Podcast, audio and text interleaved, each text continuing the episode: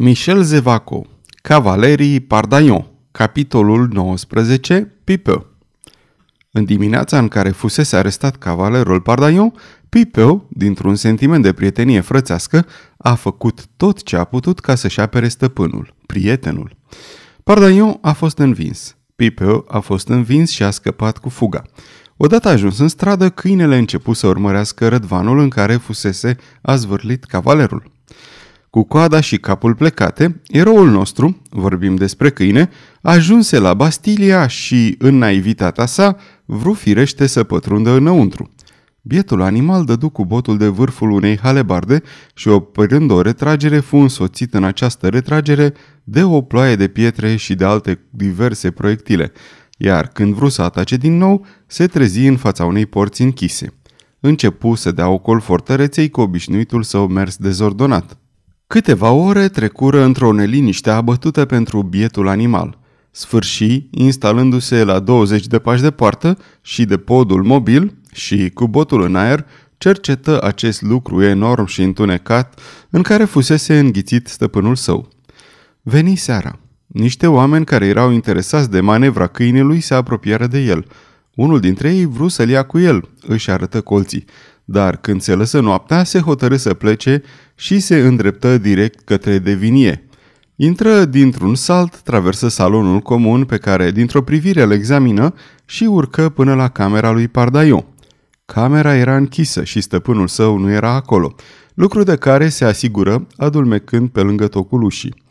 Întristat de moarte, coborâ din nou și pătrunse în bucătărie. Ai apărut, câine de bețivan!"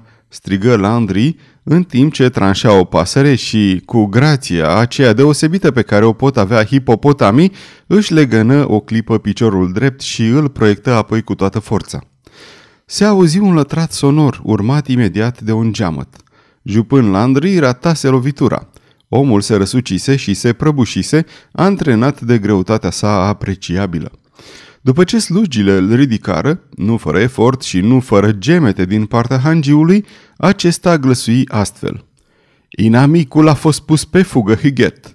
Dar în aceeași clipă scoase un strigă de disperare și cu mâna tremurândă arătă farfuria pe care, la sosirea lui Pipeu, era ocupat să tranșeze pasărea. Pasărea dispăruse.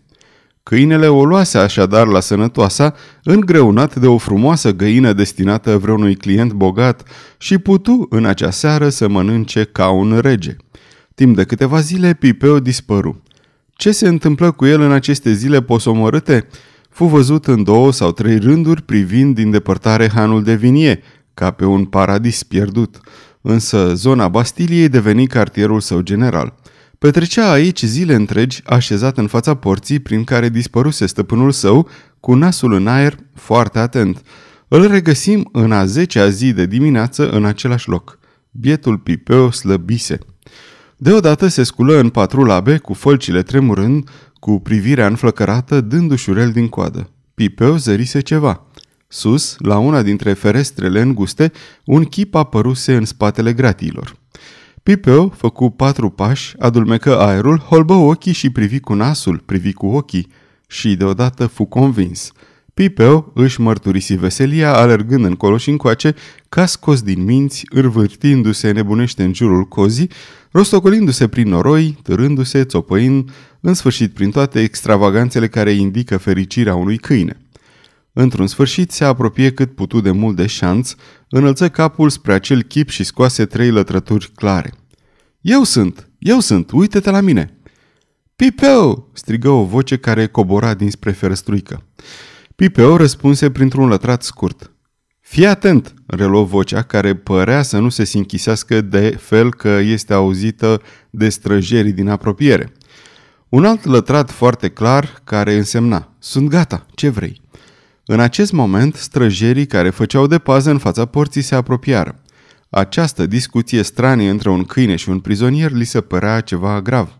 În aceeași secundă, un obiect alb ieși prin ferăstruică și, aruncat cu putere, își descrise traiectoria, trecu șanțul și căzu la 20 de pași de câine. Acest obiect alb era o hârtie făcută ghemotoc și îngreunată cu o piatră oarecare. Gardienii țâșniră. Dar mai rapid decât fulgerul, Pipeu ajunse deja la hârtie și o luase în gură.